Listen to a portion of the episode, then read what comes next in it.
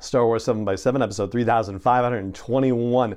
All right, we're going to start digging in a little more deeply into the three episodes of The Bad Batch that were dropped on us on Wednesday as part of the season premiere. Today, we're starting off with our seven takeaway breakdown, trademark, circle R, all that fun stuff, on Confined, which is the first episode of the season. Punch it.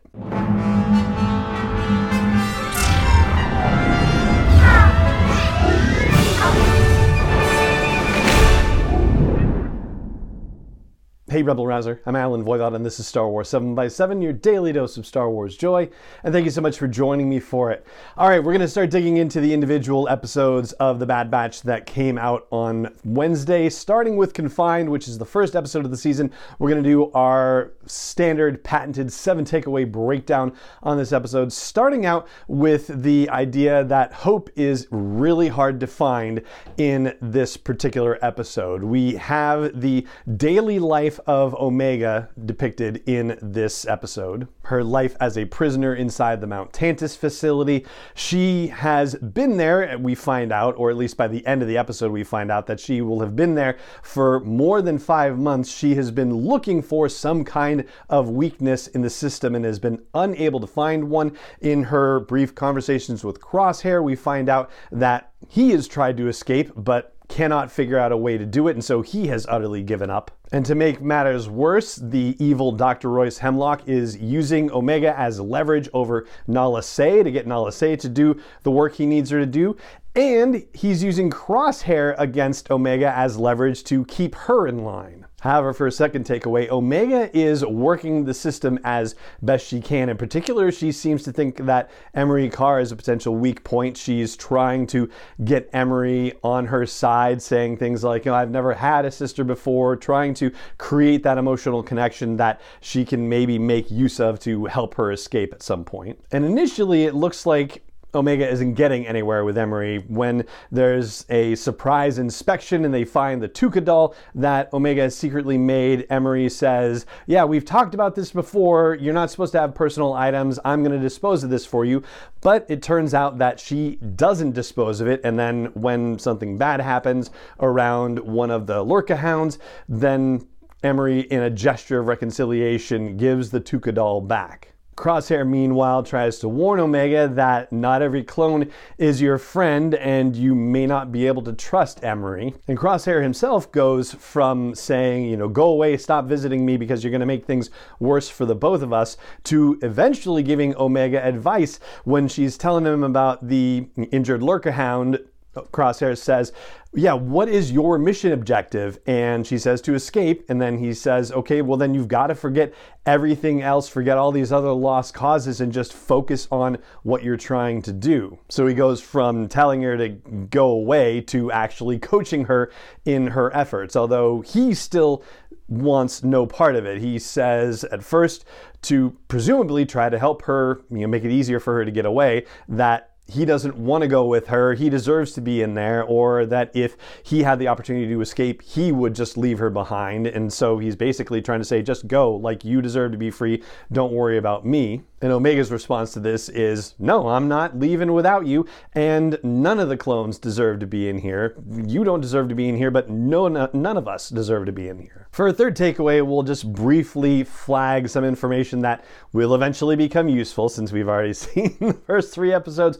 But we learned that the Mount Tantiss facility, in addition to being exceedingly well guarded, also has a perimeter around the mountain that's been cleared out. They're using the Lurca hounds for this, and they have patrols out there as well. That means, of course, that there are larger, more dangerous creatures out there, to which a few stormtroopers at the very beginning of the episode get sacrificed. They crash in a place outside the perimeter, and when they call in for help and their screams are being heard over the comms, Royce Hemlock says, Yeah, they're outside the perimeter. It's too late. They're dead already. And the fact of the matter is, he's probably not wrong, and yet you get here another example of just how utterly cold blooded this man is. For a fourth takeaway, we'll talk about what Omega's life is like on a daily basis. She gets woken up by Emerie Karr. Emerie Karr takes her to a lab where a bunch of clones are hanging out in a medical bay. They get blood taken from them. Omega gets blood taken from her.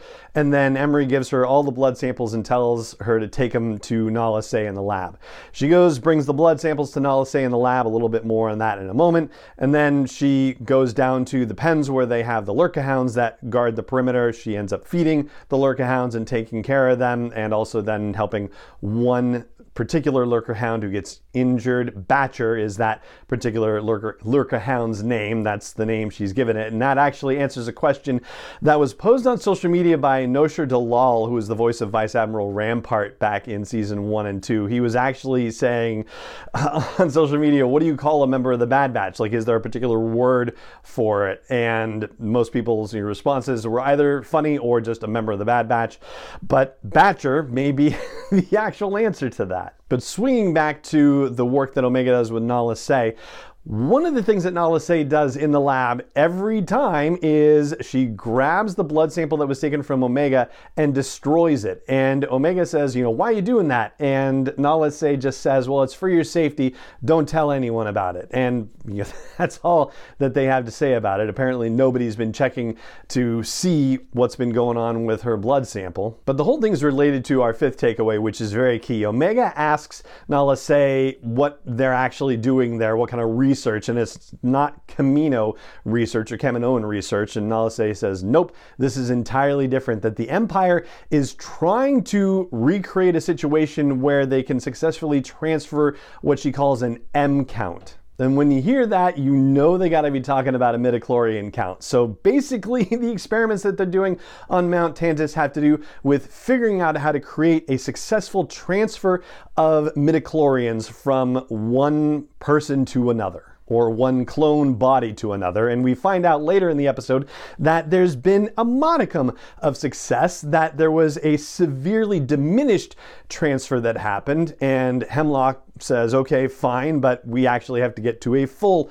transfer and threatens Nala Se, saying, you better not be slowing down this work. And there's also a first reference to specimens here, so you get the idea that somewhere else in the Mount Tantiss space, in a very well protected place, because there's a vault and there's ray shields and there's all this stuff, that they're getting blood that they are adding to samples of various clone blood, and you would be forgiven if you jump to the conclusion that it was probably midichlorian fueled blood that was being added to the clone sample blood. And yeah, I'm sort of jumping a little bit ahead of where the episodes are, but yeah, you kind of start developing that suspicion right away. For a sixth thing I'll flag, there is one line that Royce Hemlock delivers that absolutely has to be a foreshadowing situation where he tells Omega that Actions have consequences and often not in the ways that we imagine they will. I'm paraphrasing, but that's the general idea. And I'm on record as saying that Hemlock has to die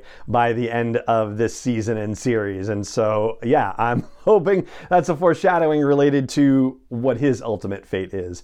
And as a last takeaway, I'll just note the fact that the members of the Bad Batch, Hunter and Wrecker and Echo, and then, you know, other folks like Rex don't appear in this episode.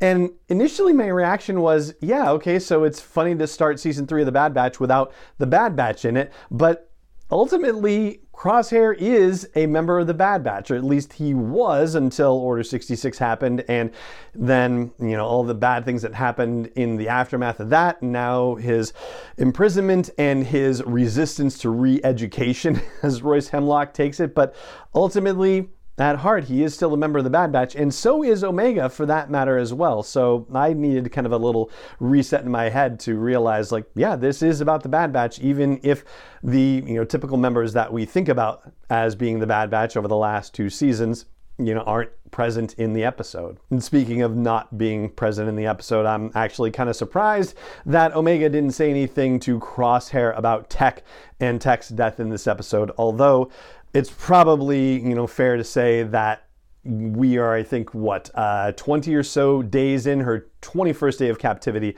is the first day that we see in this episode. So she's had three weeks to tell Crosshair about Tech's fate. So yeah, might not necessarily have been appropriate for being in this episode because it probably was already covered. And so that's what I've got for you on my seven takeaway breakdown of Confined, which is the first episode of season three of The Bad Batch. That is going to do it for this episode of the podcast. If you enjoy the show, please, if you haven't done so yet, leave a rating or review on your app of choice. Hit the subscribe or join or follow or like button as the case may be, and consider sharing this episode with other Star Wars fans that you know who might like to get a daily dose of Star Wars joy in their own lives. And if you want to help support the creation of this daily dose of Star Wars joy, then I hope you'll consider heading over to patreon.com slash SW7X7. Even $1 a month can help bring this dose of joy to people all over the world. And so it just remains for me to say thank you so much for joining me for this episode, as always, and may the force be with you wherever in the world you may be. 7x7 is not endorsed or sponsored yet by Lucasfilm Limited, Disney, or 20th Century Fox, and is intended for entertainment and information purposes only. Star Wars, the Star Wars logo, all names and pictures of Star Wars characters, vehicles, and any other Star Wars related items are registered trademarks and or copyrights of Lucasfilm Limited, or their respective trademark and copyright holders. May the force be with them. All original content is copyrighted by Star Wars 7x7. We hope you love it.